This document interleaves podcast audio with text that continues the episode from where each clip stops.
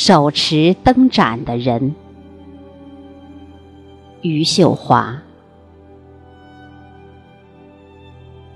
他知道黄昏来临，知道曦光冒出门槛，知道他在门口按下去的过程，也知道一片秧苗地里慢慢爬上来的灰暗。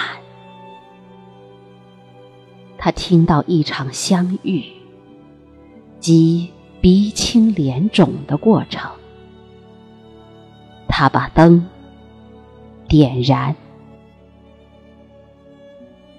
他知道灯盏的位置，知道一根火柴的位置，他知道一个人要经过的路线，以及意乱情迷时候的危险。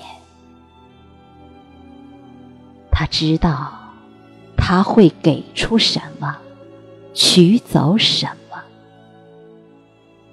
他把灯点燃。